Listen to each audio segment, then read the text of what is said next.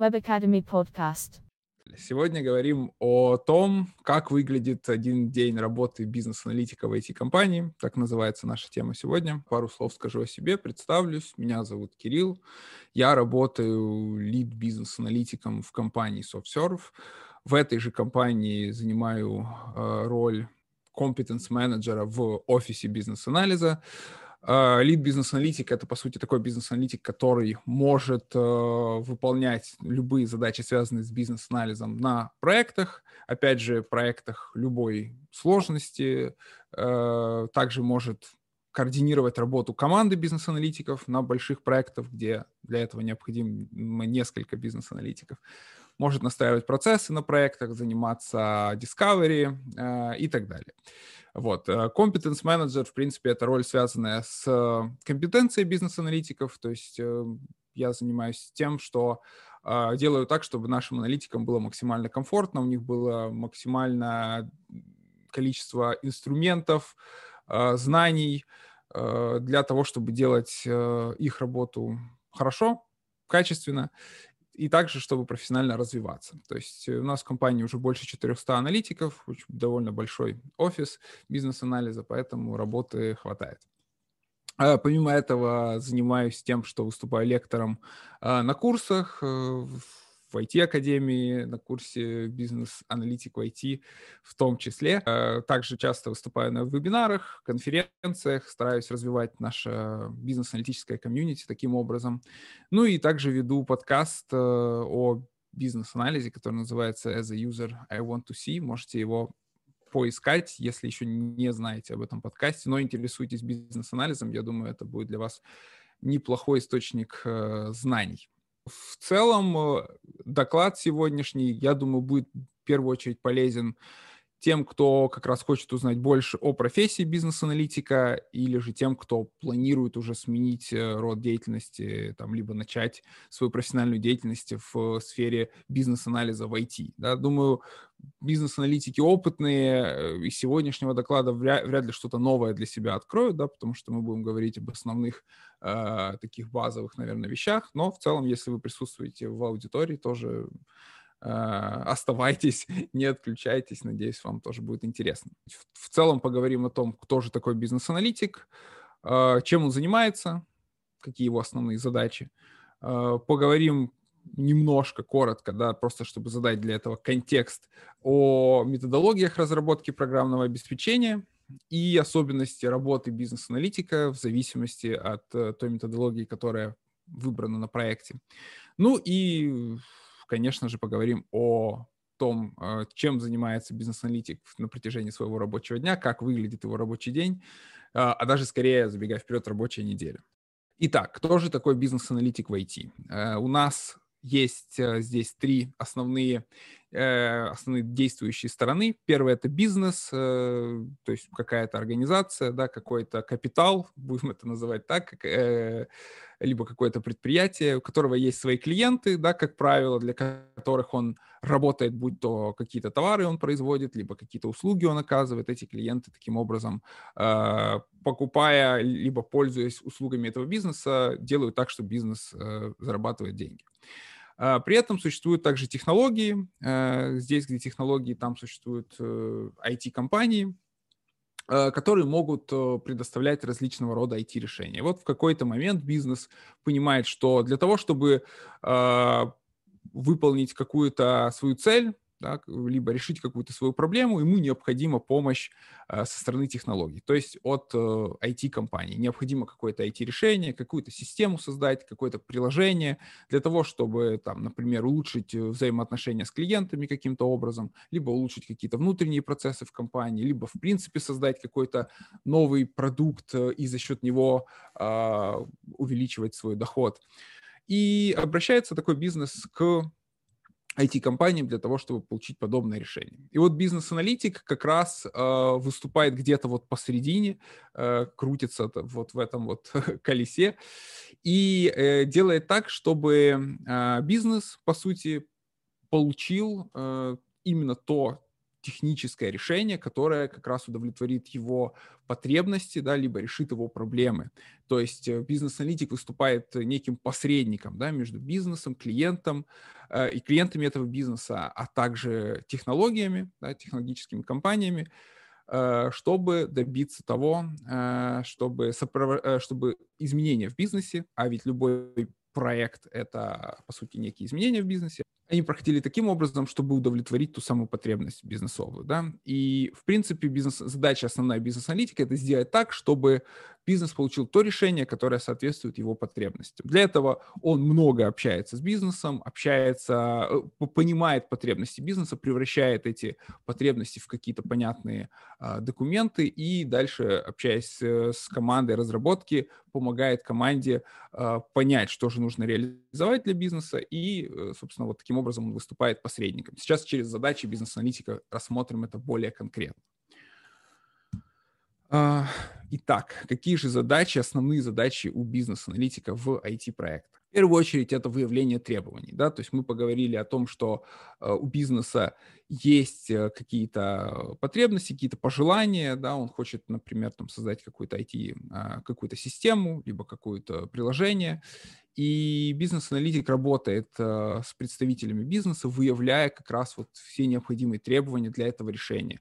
Требования, как правило, бьются на несколько категорий. Это бизнес-требования, это основные цели э, этого проекта и скорее те бизнесовые показатели, которые будут затронуты этим решением, то есть как это решение поможет бизнесу либо решить свою проблему, либо добиться какой-то э, какой-то своей цели, реализовать какую-то возможность. Э, дальше есть такое понятие, как стейкхолдеры. Стейкхолдерами называются причастные стороны, основные стороны, которые влияют на данный продукт, либо на которых этот продукт может повлиять. У них тоже будут свои требования, продукту, либо какие-то ограничения, опасения на его счет. Вот с этими категориями бизнес-аналитик также работает. Дальше идет категория системных требований. Это уже непосредственно то, что система, э, будущая система, да, либо там текущая система должна уметь делать и каким образом, чтобы удовлетворять вот все эти потребности бизнесовые и потребности стейкхолдера. Ну и также э, выявляются особенности перехода, если нам нужно перевести э, наших пользователей из э, ситуации сегодняшней, да, либо из какой-то устаревшей системы, либо из ситуации, где вообще нет никакого IT-решения, в новую систему. Это касается перевода данных, это касается перевода самих пользователей, обучения их и так далее. Следующим шагом, э, в принципе, это создать какие-то документы, в которых все эти требований э, и потребности описать. Да? То есть тут бизнес-аналитику очень важно понимать, какие есть стандартные форматы документации в бизнес-анализе. Эти документы будут потом использоваться для разработки э, решения, да, то есть системы, поэтому важно, чтобы эти документы были максимально четкими, правильными, не содержали в себе какой-то двусмысленности, были понятными всем участникам процесса. В общем, это определенное искусство.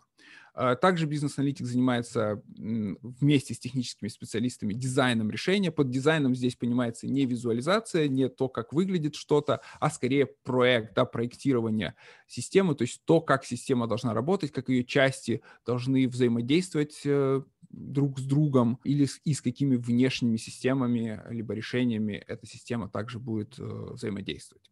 Ну и есть два таких понятия, как верификация и валидация. Верификация — это э, задача бизнес-аналитика именно убедиться в том, чтобы те документы, либо те, те требования, которые бизнес-аналитик пишет, они были именно корректно описаны, не содержали в себе какой-то двусмысленности, были понятны. А валидация — это убедиться в том, что то, что описано, и то решение, которое придумано, оно действительно поможет бизнесу решить его проблемы, да, и оно действительно удовлетворит вот все те потребности, которые были выявлены на первом шаге. Ну, следующим шагом э, это, по сути, представление э, решения команде, сделать так, чтобы команда поняла, а, что нужно сделать, э, получил ответы на все вопросы, принять решение там по каким-то спорным ситуациям и, ну, в общем-то, добиться абсолютного понимания у команды, что команды разработки, да, что нужно реализовать. Здесь будет очень много коммуникаций, тут понадобятся э, презентационные э, навыки и, э, в принципе, навыки принятия решений.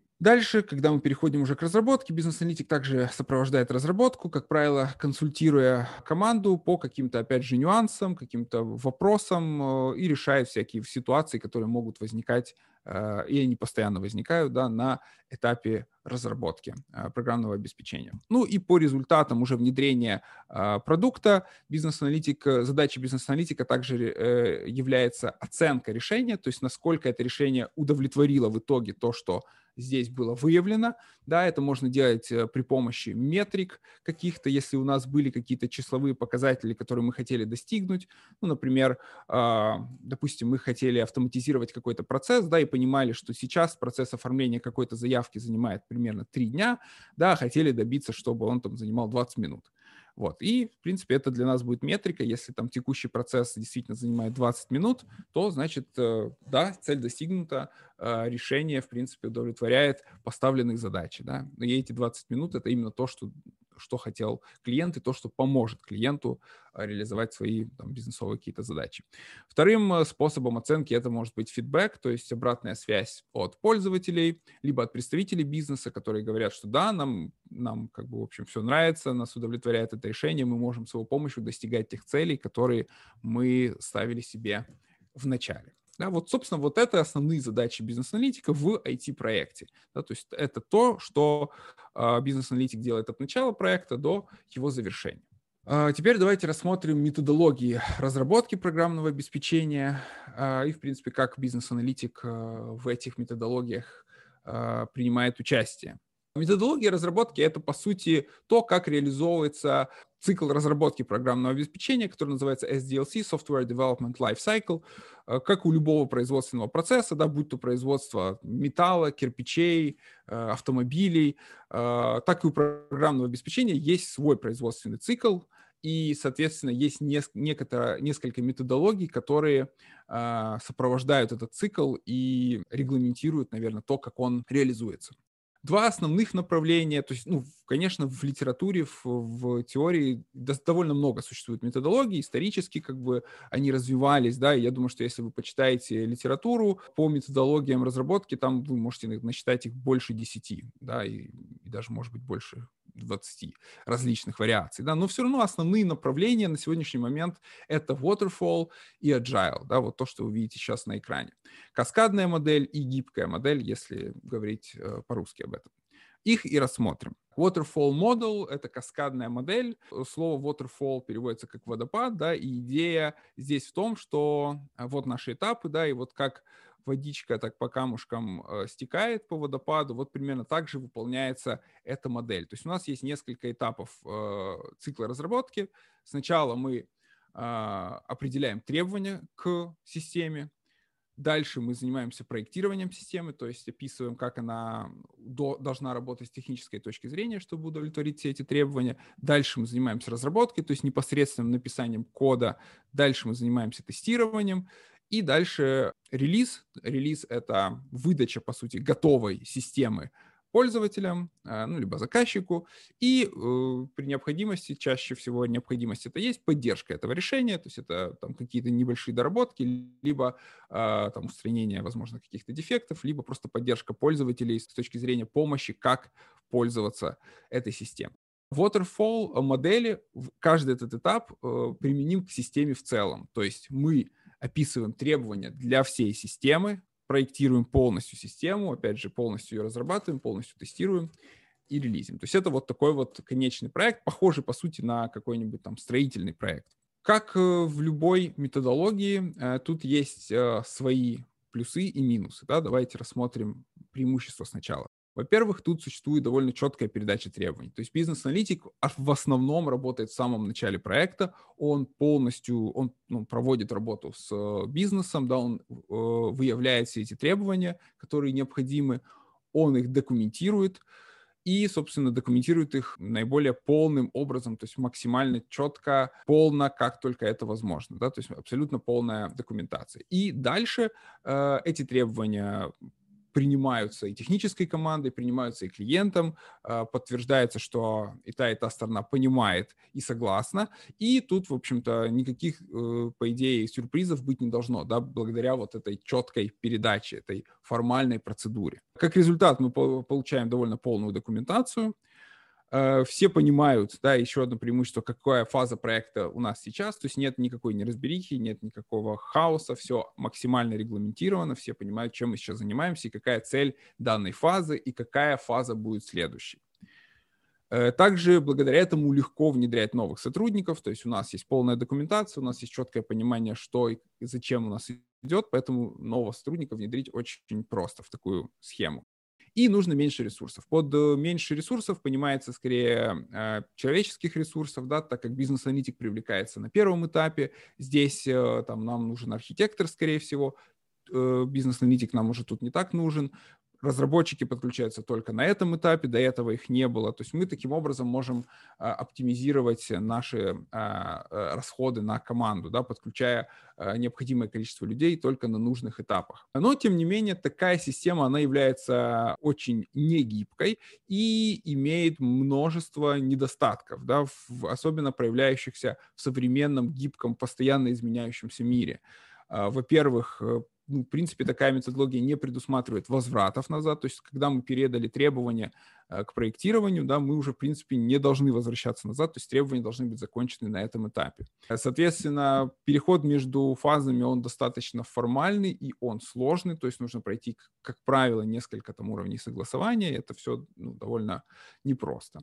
Изменения как таковые внедрять невозможно, потому что, по идее, все требования описаны в, на раннем этапе, и если мы перешли уже к разработке, да, спустя там какое-то время, и поняли здесь, что, а хотелось бы нам что-то поменять, то нам нужно, как, по сути, начинать сначала, переписывать требования, да, и вот э, убивать все, что мы сделали на этом этапе. Это дорого, неудобно, и, в общем, сложно. Рабочая система, да, рабочий код доступна только в самом конце, то есть когда он уже протестирована и готова к релизу, на всем этом протяжении у нас нет даже части какой-то готовой системы. И исходя из этого интеграции, интеграция — это возможность взаимодействия системы с другими системами, да, какими-то третьесторонними сервисами, делаются только в конце, потому что и сама система нам доступна только в конце. Как вы видите, это ну, довольно негибкий процесс, и он не сильно подходит э, большинству продуктов, которые есть на рынке, но тем не менее по-прежнему waterfall модель применяется. Она применяется для э, либо определенного рода проектов, э, например, в медицинском домене, если это что-то связанное со здоровьем человека, да, э, например, программа, которая управляет лазером, который делает э, хирургию глаза пациенту, да, мы не имеем права рисковать, мы, мы должны выверить все требования максимально, четко, да, спроектировать систему максимально четко и без каких-либо доработок в дальнейшем, да, то есть если у нас на кону стоит жизнь человека, мы не можем сказать, что давайте попробуем, что-то если пойдет не так, мы поменяем. Либо же эта модель, в принципе, спокойно может применяться на короткосрочных проектах, где-то до трех месяцев, мы быстро описываем там спецификацию, делаем проект, это, как правило, небольшие, несложные продукты, их, в принципе, спокойно можно сейчас делать по waterfall, то есть э, никакой здесь проблемы нет. Тем не менее, для большинства продуктов э, долгоиграющих такая модель не подходит именно из-за того, что она очень негибкая. Как альтернатива существует гибкая модель разработки Agile. Наверное, это сейчас гораздо более популярная и применимая модель. Она, наверное, применяется там процентов 80 э, проектов, которые есть сейчас. Идея здесь в следующем. Э, дать возможность клиенту, заказчику как можно раньше получать готовый продукт, хотя бы его часть, чтобы там э, валидировать какие-то свои идеи, проверять концепции, начинать уже использовать этот продукт и э, там зарабатывать с его помощью. Поэтому здесь вот тот самый SDLC, цикл разработки программного обеспечения, он завернут вот в такие вот итерации, которые называются спринтами. Э, как правило, они занимают от одной до четырех недель, и за, от одной до четырех недель мы проходим вот такой маленький цикл, где мы там описываем требования, проектируем, пишем код, тестируем быстро его и выкатываем э, готовый продуктовый инкремент, так это называется, часть работающего продукта клиенту. Клиент имеет возможность получать продукт гораздо раньше и вносить изменения в любой момент, собственно, разработки. То есть мы не ограничены тут никакими вот такими вот сложными переходами, как это делается в Waterfall. Какие здесь преимущества и недостатки? Да? Ну, из преимуществ э, быстрое выявление неправильных подходов, то есть мы сделали там несколько, за несколько спринтов какую-то часть э, работающего функционала, клиент посмотрел, понял, что нет, наверное, мы двигаемся в другом направлении, пользователям сейчас нужны не такие функции, либо мы вообще начали делать что-то не то, мы можем спокойно это переделать. Да? Мы можем быстро принимать решения, изменения признаются неизбежными и приветствуются, то есть клиенту очень просто вносить изменения в сам продукт. По итогу конечный продукт содержит наиболее полезные функции, да, так как мы имели возможность менять наше мнение, да, и вносить именно то, что нам необходимо, или, возможно, отказываться от чего-то, что мы уже сделали. И составление технической документации занимает меньше времени, потому что тут не используется такая спецификация, в которой должна быть описана система полностью, а используются более гибкие подходы, чаще всего там user story, которые мы делаем за короткие отрезки времени.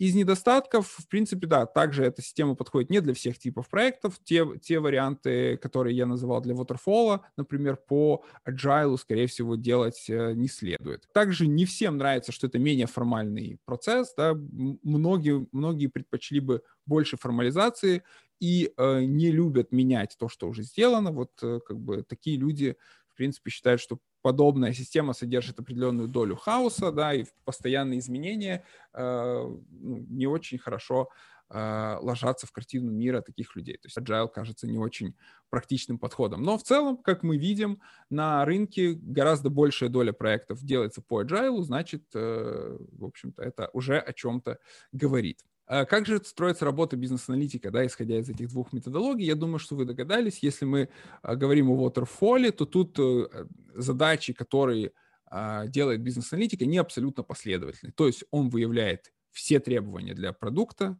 все необходимые. Это может занимать довольно продолжительное время, если мы говорим о каком-то крупном проекте либо большой системе. А, дальше идет этап создания документации. Опять же, документация создается максимально полная, поэтому это тоже занимает какое-то время. Дальше решение представляется технической команде, либо архитектору, тем, кто будет заниматься проектированием системы. И во время разработки бизнес-аналитик может поддерживать разработку путем консультирования, и в итоге в конце занимается оценкой эффективности решения. И это один как бы последовательный процесс, э, который вот в начале проекта начинается и в конце проекта вот этими задачами заканчивается. Если же мы говорим об agile подходе, то здесь все то же самое, только циклично, да, то есть э, бизнес-аналитик точно так же живет вместе с командой в итерациях, в спринтах, Единственное, что бизнес-аналитик, как правило, работает немножко с опережением, потому что его задача — это выявление и документирование требований на несколько итераций вперед, чтобы у команды всегда э, было э, над чем работать. Да? То есть если можем представить здесь поезд, который едет по рельсам, э, да, вот с какой-то определенной скоростью, и бизнес-аналитик, он всегда там на несколько километров впереди прокладывает эти рельсы, по сути, для этого поезда, э, на котором едет команда разработки. Команда разработки проезжает по рельсам и, соответственно, в, это время э, производит полезные функции либо полезный продукт для, для клиента. Ну и теперь давайте пойдем уже по э, самому интересному, наверное, по плану дня и особенности взаимодействия с командой.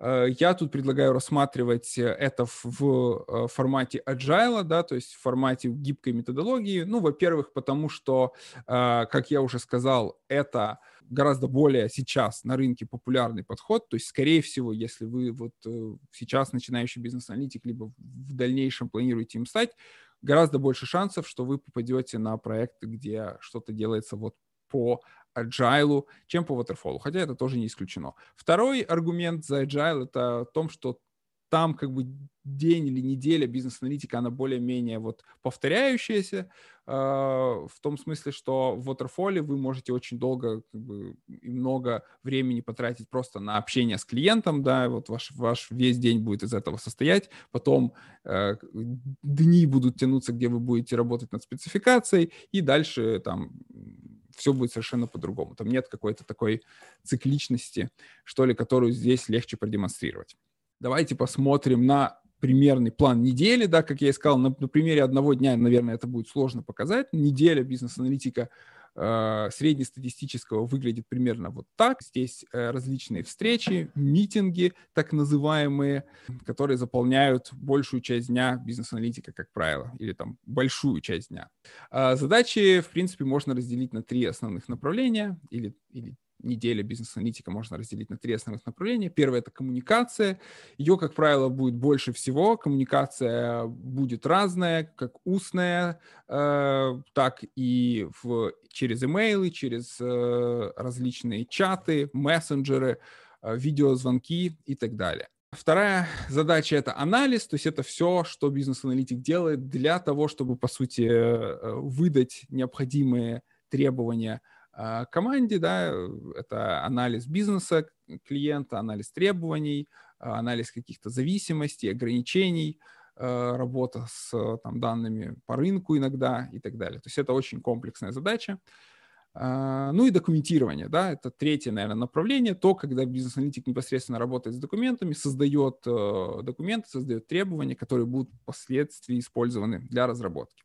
Утро из моего опыта это наиболее спокойная часть дня и больше всего подходит для документирования и анализа, потому что, как правило, в аутсорс проектах, когда наши заказчики находятся за рубежом, чаще всего в других часовых поясах, когда у нас утро, они э, еще спят, вернее, уже спят, э, команда тоже все еще спит, не проснулась, никто еще нас не беспокоит э, какими-то вопросами, поэтому можно посвятить это время, спокойно посидеть, подумать и э, разобраться там с документами. Лучше всего утро этому посвящать, по крайней мере, из моей практики, потому что э, чем меньше вас отвлекают, тем меньше риск, что вы допустите какие-то ошибки в документах, которые потом могут вылиться в неправильно работающую функциональность.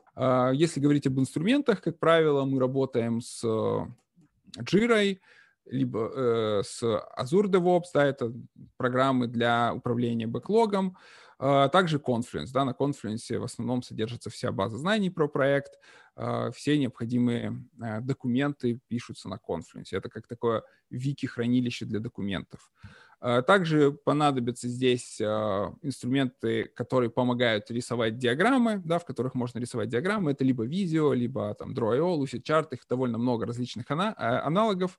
Ну, либо же программа, в которой можно заниматься вот mind-mapping ом, такая как Xmind. В целом на курсе по бизнес-анализу мы работаем э, с Jira, мы работаем с Confluence и э, работаем с Draw.io анализ, в принципе, э, важно понимать, что он не прекращается никогда, да, то есть если мы можем документированию посвятить э, утренние часы, посидеть там что-то поделать, то анализ, в принципе, это бесконечный процесс, который как бы продолжается на протяжении дня и даже после его завершения.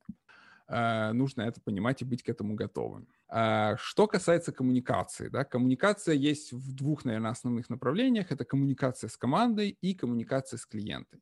Давайте рассмотрим коммуникацию с командой. Если, опять же, говорить про инструменты, то чаще всего коммуникация ведет либо, ведется либо же в каких-то мессенджерах, там, чатах, э, либо это Teams чаще всего, либо Slack, вот два, наверное, самых популярных инструмента для командного взаимодействия сейчас, особенно когда большая часть команд работает удаленно.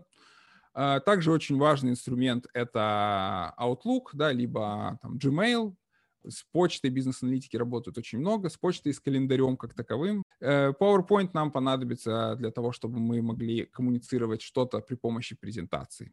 Ну и, конечно же, наш э, друг Zoom, без которого сейчас никуда. В принципе, любые совещания, которые вы видите здесь, они, скорее всего, проходят по Zoom, так как, опять же, удаленка ввиду э, все еще не закончившейся э, коронавирусной пандемии. Давайте посмотрим на основные а, события, которые в календаре здесь могут быть. Маленькое событие в начале э, каждого дня называется Daily Scrum.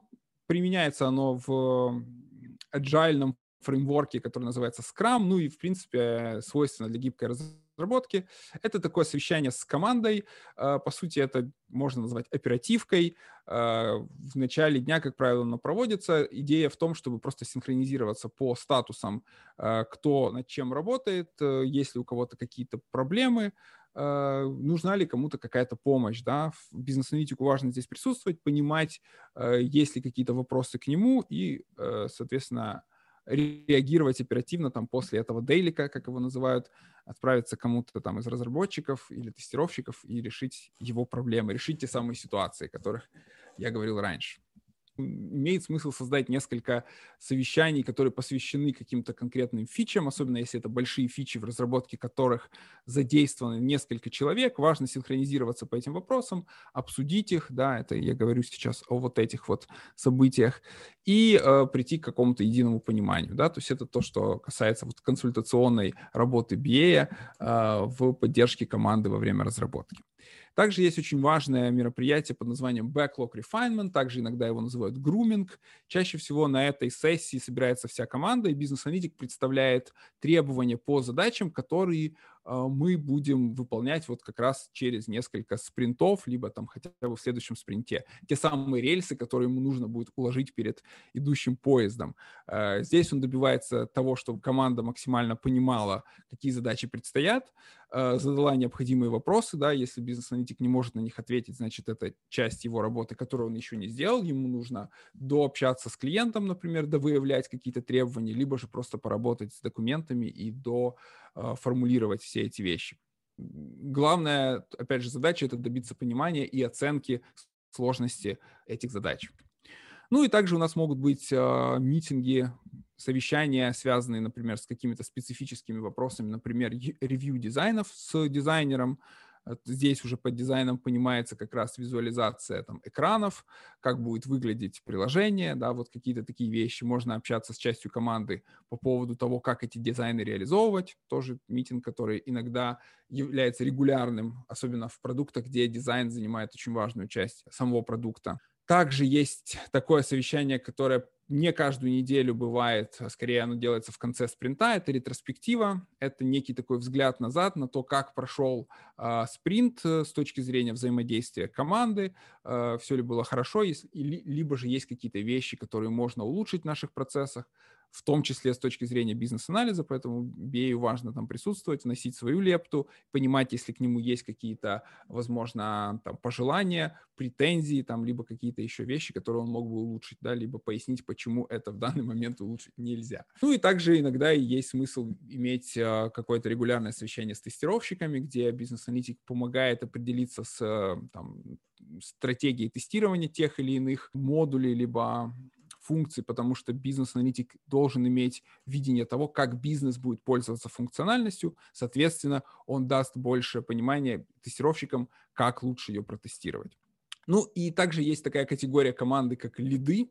Это, как правило, бизнес-аналитики, проект-менеджеры, архитекторы, либо там тех лиды, э, это как бы главный координатор разработчиков, наверное, так, старший разработчик, э, и QC-лид, то есть, опять же, старший тестировщик иногда имеет смысл этой небольшой командочке собираться и решать какие-то более, э, ну, задачи какого-то более высокого уровня, э, а также анализировать периодически риски, которые возникают на проекте и с которыми всем нам необходимо работать, да, то есть риски могут быть абсолютно разными, важно их вовремя идентифицировать и понимать, как с ними работать. Это что касается коммуникации с командой, да, то есть это, в принципе, большая часть дня бизнес-аналитика, если э, там убрать документирование и анализ как таковой, да, как вот мыслительный процесс. Ну и также есть коммуникация с клиентом. А, да, еще один момент, который я забыл сказать, это при демо. Э, часто в э, задачи бизнес-аналитика входит также демонстрация сделанного функционала э, клиенту. И для того, чтобы эта демонстрация прошла гладко, часто имеет смысл завести такой предемо-митинг, где, опять же, BA вместе с командой э, разбирается, э, смотрит, как работает функционал, да, понимает, все ли работает, как э, того ожидал клиент, либо бизнес, и готовится к этому демо. А, коммуникация с клиентом также важная часть работы бизнес-аналитика. Давайте посмотрим на те события в календаре, которые связаны с коммуникацией с клиентом. В первую очередь это как раз то самое демо, о котором мы говорили. То есть на, на этой сессии бизнес-аналитик э, может демонстрировать функционал, отвечать на вопросы э, клиента, пояснять там, когда будет, э, либо как, почему так работает, да, либо как работает, либо там, как можно реализовать ту или иную задачу с точки зрения пользователя этой системы. А, бывают подходы, когда а, бизнес-аналитик не демонстрирует функционал, а демонстрацией занимается команда, но все равно бизнес-аналитик присутствует обязательно на этой сессии и помогает э, клиенту понимать э, функционал, да, напоминает ему там те вещи, о которых вы договаривались, отвечает на вопросы, делает заметки, да, потому что клиент может давать свой фидбэк прямо на демо и говорить, ой, мне вот это не нравится, или мне кажется, мы тут сделали ошибку, нам надо это переделать. Это, это еще один источник, по сути, выявления требований. Э, такое демо. Также в календаре есть чаще всего это довольно регулярный, регулярный митинг, он может быть не каждый день, да, вот ну, в моих проектах часто он был каждый день, когда мы э, так называемый elicitation митинг, митинг по выявлению требований, обычно вечером, да, потому что, как я уже говорил, э, у клиентов в это время утро, если мы говорим где-то про Америку, условно говоря, это, этот созвон, он а, направлен на то, чтобы общаться с клиентом, а, проговаривать требования, да, задавать вопросы, проводить, в общем-то, а, активности по выявлению требований. Общение с клиентом – важная часть э, а, работы бизнес-аналитика, и, соответственно, его, этого общения тоже немало, как правило, в проектах. Бывают разные ситуации, но как правило. А, ну и также из таких интересных событий, которые также могут быть частью работы BA, это такая штука, как э, баг-триаж. Это событие в календаре, во время которого происходит совещание с клиентов насчет найденных дефектов. А, часто клиент может э, там приоритизировать дефекты, сказать, этот не страшный, допустим, с этим мы можем еще жить, вот этот обязательно надо э, починить до там, релиза и так далее. Да, и BA здесь тоже может играть важную роль на этом митинге, как и тестировщики. И еще один митинг, который здесь я отметил, это некий некое планирование, можно это называть roadmap, какой-нибудь митинг, roadmap review, либо planning, product planning, они называются по-разному.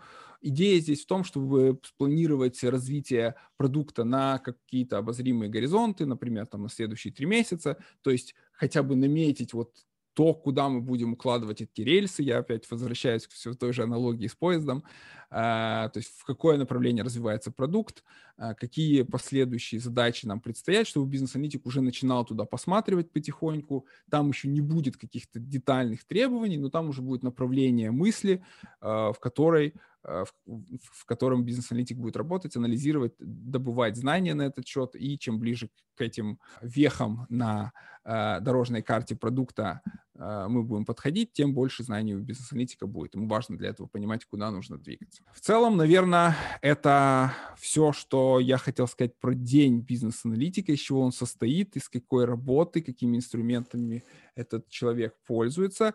Э, конечно же, тут возможны вариации, то есть это не единственная как бы вариация, которая может быть, их очень много на самом деле, но это что-то более-менее типичное, да, из того, что может быть на проектах, на IT-проектах, опять же, которые работают по agile и э, в которых клиенты находятся э, за рубежом. Теперь, наверное, есть у нас время ответить на вопросы. Да, сейчас э, вижу. Прекрасный вопрос. В чем разница бизнес-аналитика от продукт-оунера? Только недавно совсем мы разговаривали мы на эту тему. Проблема здесь, что на нашем рынке нет единого ответа на этот вопрос, единого согласия по этой теме. Я могу э, рассказать лишь свое видение, да, э, маленький дисклеймер, это мое видение. Продукт uh, Owner в целом это роль, Э, которая вышла вообще из э, скрама, наверное, вот это название скорее вышло из скрама. Э, по сути, в чем, в чем э, две основные задачи продукт оунера э, Задача продукт оунера в том, чтобы э, определять наполнение продукта, да, то есть что должно быть в этом продукте, как, какие функции, э, там, какой дизайн, э, какая ценовая политика в том числе, как этот э, э продукт должен работать, когда, в каких э, там временные рамки эта функциональность должна быть доступна пользователям и так далее. И вторая задача — это отвечать за, за успех этого продукта перед э, спонсором продукта, либо там перед э, теми, кто выдал э, эту позицию, собственно, этому продукт-оунеру. Э, роль эту может выполнять как, как бизнес-аналитик, Э, так и, например, продукт менеджер так и какой-то другой э, человек со стороны бизнеса, как правило, э, у которого там другой абсолютно там, job title в этот момент. Главное здесь это доменные знания, да, то есть чтобы выполнять вот эти две функции, важно обладать хорошими знаниями про бизнес-домен, чтобы принимать решение, куда этот продукт должен развиваться и как, как он должен наполняться, каким образом и в какие сроки. Для того, чтобы реализовывать эти задачи, да, у продукт там довольно много функций, которые сильно пересекаются с скиллсетом бизнес-аналитика. Но вот, вот эти две — это основные, да, это отвечать за продукт и определять, что в него входит. А, вот это, наверное, то, что будет отличать продукт оунера от бизнес-аналитика. Опять же, бизнес-аналитик может выступать в этой роли, если у него достаточно, автори... э, э, достаточно полномочий от владельцев бизнеса и достаточно доменных знаний, либо он может работать вместе с продукт оунером получая от продукт оунера в таком случае высокоуровневые требования, условно говоря, нам необходимо вот эти вот функции в продукте, и э, анализируя их, э, как бы э, детализируя их, работая с командой для их а, удовлетворения, да, для их создания. Вот. Часто тогда product owner находится на стороне клиента, бизнес-аналитик находится на стороне технологий, да, на стороне а, IT-компаний.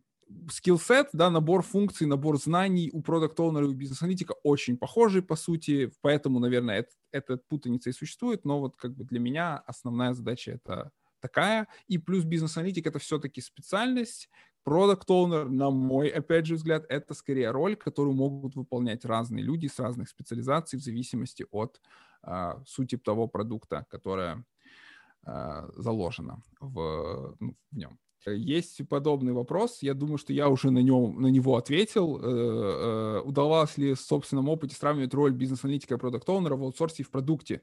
Если да, какие нюансы заметил? Ну, я могу лишь рассказать о том, что, опять же, с той точки зрения, как я описал роль продукт-оунера, я, я выполнял эту роль в большом enterprise, то есть я выставлял требования для IT-вендора, да, то есть я определял, что должно быть в продукте, и я отвечал за успех продукта э, со стороны э, заказчика. Вот, э, то есть это было в основном, конечно, в аутсорсе я работал только в роли бизнес-аналитика, работая с продукт-оунером. Я бы в целом не смешивал эти две штуки. Бизнес-аналитик — это как бы свой путь, продукт-оунер, опять же, это роль в проекте у каждого свое видение этих позиций, поэтому очень сложно иногда бывает общаться, потому что надо сначала в терминах очень-очень долго как бы синхронизироваться. Расскажи детальнейше про Discovery. Ну, в, в, прям в деталях, я думаю, сейчас не смогу рассказать, потому что это довольно большой процесс. Если коротко, то Discovery — это, наверное, важнейший этап э, разработки, э, тот этап, когда мы выявляем основные требования, понимаем, куда мы в целом попали, да, на какой проект, какому клиенту, что нужно сделать, какие существуют бизнес-потребности, какие существуют, а, какой существует объем потенциальной работы, какие существуют основные ограничения, а, какие-то бизнес-драйверы, а, там, ограничения, связанные там, с технологиями, да, какие use cases существуют в системе как таковой, какие пользователи. То есть, то есть мы э, как бы изучаем на начальном этапе наш продукт результаты работы Discovery будут в итоге служить нам для оценки всего проекта, а, который мы будем сообщать и коммуницировать клиенту, и во многом для выбора подхода к архитектуре проекта, а, э, продукта точнее, и, и решения, и принципам, по которым он будет строиться. Discovery, как правило, делают два человека или больше, да, но обязательно там должны быть бизнес-аналитик и архитектор. Бизнес-аналитик должен закрывать все бизнесовые вопросы, архитектор все технические вопросы. Вот, это если коротко, как бы ну, в деталях Думаю, мы это можем обсуждать э, на курсе, либо на каких-то там других встречах. Так, отличие бизнес-аналитика от проект менеджера Ну, тут гораздо проще. А, по сути, проект менеджер э, э, хорошо, проще не всегда. сейчас, сейчас объясню почему. По сути, проект менеджер занимается тремя основными вещами. Это scope, да, то есть это объем работ, это бюджет проекта и это сроки проекта. Вот главная задача project менеджера это чтобы проект был сделан в срок, э, там контролировать объем работ по нему, э, соответственно, и э, контролировать бюджет. Бизнес-аналитик занимается, задача бизнес-аналитика это сделать такой продукт, который решит проблемы бизнеса. Да? Он, бизнес-аналитик немножко не про бюджет, в принципе, не особо про сроки и, ну, конечно же, немного про объем работ, потому что он напрямую на него влияет, да, определяет там, что, что должно быть сделано. Но его задачи другие. Почему э, возникает такой вопрос? Потому что часто а, особенно в небольших компаниях, роль бизнес-аналитика и проект-менеджера совмещается, да, то есть проект-менеджер в целом, он должен э, обеспечить что? Он должен обеспечить стаффинг команды, чтобы набрать необходимое количество там разработчиков подходящего профиля, да, а, организовать их всех, чтобы у них было все необходимое для разработки, следить за тем, чтобы они выполняли свою работу, да, чтобы устранять какие-то препятствия. Ничем из, этим, а, из этого классический бизнес-аналитик не занимается. Бизнес-аналитик занимается бизнесом, определяет, что нужно сделать, а, каким образом оно должно работать, и, в общем-то, делает так, чтобы вот это все удовлетворяло, удовлетворяло потребности бизнеса. В маленьких компаниях часто эту роль совмещают, на небольших проектах это имеет, в принципе, смысл, да, с точки зрения экономики, как правило. Под небольшими проектами, я понимаю, проекты там от там, 3, ну, максимум 5 месяцев. Более крупные проекты, э, сложные системы, а, требует того, чтобы бизнес-аналитик была а, отдельная выделенная роль, потому что работает там вот так, и как бы если еще нужно будет заниматься там работой с командой, бюджетами, какими-то зарплатами, а, репортингом, инвойсами и прочим, ну просто никто это как бы у, PM отдельно тоже очень много работы. Поэтому это два, э, два человека, которые между собой сотрудничают, но занимаются разными вещами. У них разный фокус и, в принципе, разные приоритеты. Uh, какие еще фреймворки в Agile существуют? Ну, самый популярный это Scrum сейчас, да, есть uh, Safe, как uh, в Scrum на максимал, когда увеличенный для, для больших проектов, где много команд, это Scaled Agile Framework называется, это я называю из того, что популярно сейчас. Также, наверное, Kanban можно сюда причислить к Agile разработке, ну и всякие вариации на тему. Это, наверное, самые, самые популярные подходы вот из гибких методологий. А, так, скажите, пожалуйста, какой уровень а, английского языка должен быть и какой уровень знаний программирования? Знания программирования, в принципе, бизнес-аналитику не нужны, мое, опять же, личное мнение, они мешать, наверное, не будут, хотя иногда я себе могу представить, что э, человек, у которого есть хорошие знания программирования, иногда может себе позволять влезать как бы не в свою уже uh, сферу деятельности, писать какие-то вещи, как конкретно что нужно имплементировать. По сути, бизнес-аналитик этим заниматься не должен, и техническая реализация — это задача команды, да, это задача разработчиков. Они должны решить, как реализовать то, что вот бизнес-аналитик пожелает от системы.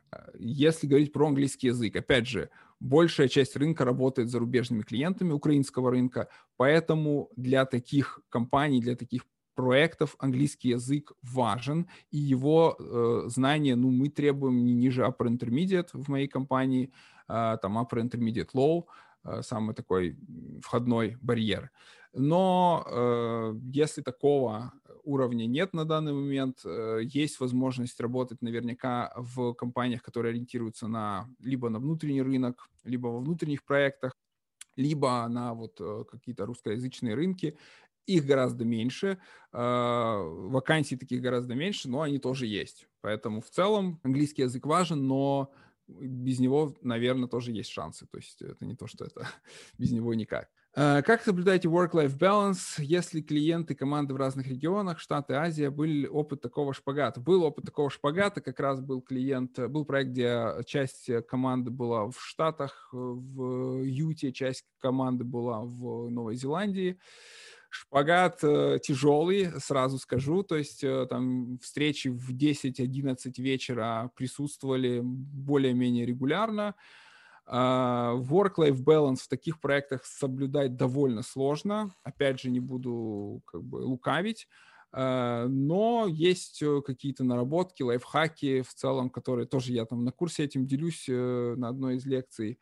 Uh, все зависит от как бы распорядка дня, от четкости задач, да, и от, от вашего тайм-менеджмента. То есть тут очень важно иметь э, умение фокусироваться на задачах, не растекаться как бы там по многим задачам одновременно, тратя на них гораздо больше времени как результат, и выделять себе время там для отдыха. Да, это очень важно.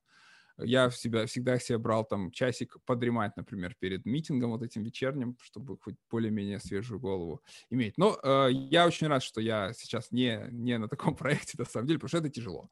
Это реально тяжело, когда вот такой вот шпагат присутствует. А, так, еще скажите, пожалуйста, насколько нужны знания основ экономики? Я бы сказал, наверное, тут э, скорее лучше знания, как работает бизнес. Вот это вот лучше э, знать. То есть это в том числе экономика, да, но больше, наверное, вот бизнес-модели, да, как, как э, строятся взаимоотношения бизнеса, да, какие существуют основные там, э, там затратная часть, рас, э, доходная часть, э, как добавляется стоимость, да, ну, то есть, наверное, это можно назвать э, знание основ экономики, это не есть супер обязательным, то есть я видел э, много вариантов, Э, когда бизнес-аналитики становились, например, там бывшие даже учителя английского, либо а, а, там, тестировщики, да, вот люди, в общем, у которых не было такого бэкграунда работы в больших бизнесах, либо там знания вот этих основ экономики, но они точно будут большим плюсом. Я бы сказал, что это не основное требование, но вот они пригодятся, это явно вам поможет, потому что бизнес-анализ — это все равно э, во многом про домен, про доменные знания, но также в, во многом про знания, как работает в целом бизнес. То есть мы на курсе от Web Академии много об этом говорим. В целом там мы проходим а, определенную как бы программу, конечно же, да, мы там учим э, основы, в принципе, фундаментальные основы бизнес-анализа, то есть вещи, которые, какие типы требований существуют, как с ними работать, какие подходы для выявления требований. И также много практикуемся в создании документов, в создании э, диаграмм, работаем с шаблонами, э, проходимся через проект, практикуемся. В общем, базовый набор знаний по бизнес-анализу мы там получаем. Но если этот э, набор садится еще и на хорошую базу, там, из понимания, там, например, а, вот кто-то спрашивал про программирование, да, или понимание того, как в целом работают программные продукты, понимание того, как работает бизнес, это всегда еще более эффективно, да, то есть базу, а, основные инструменты, основные знания и теории можно получить на курсе. Когда это, когда это садится на еще хороший вот такой бэкграунд, да, там еще если есть английский язык, то это прям вообще очень хорошо и заходит на ура. Вот. Но, тем не менее, и, как бы, и без этих вводных данных тоже можно и, и, и есть абсолютные шансы стать бизнес-аналитиком. Главное к этому стремиться. И если это действительно интересно, да, если вам действительно это интересно, э, посвящать ну, достаточно много времени э, и ответственно подходить к этой задаче.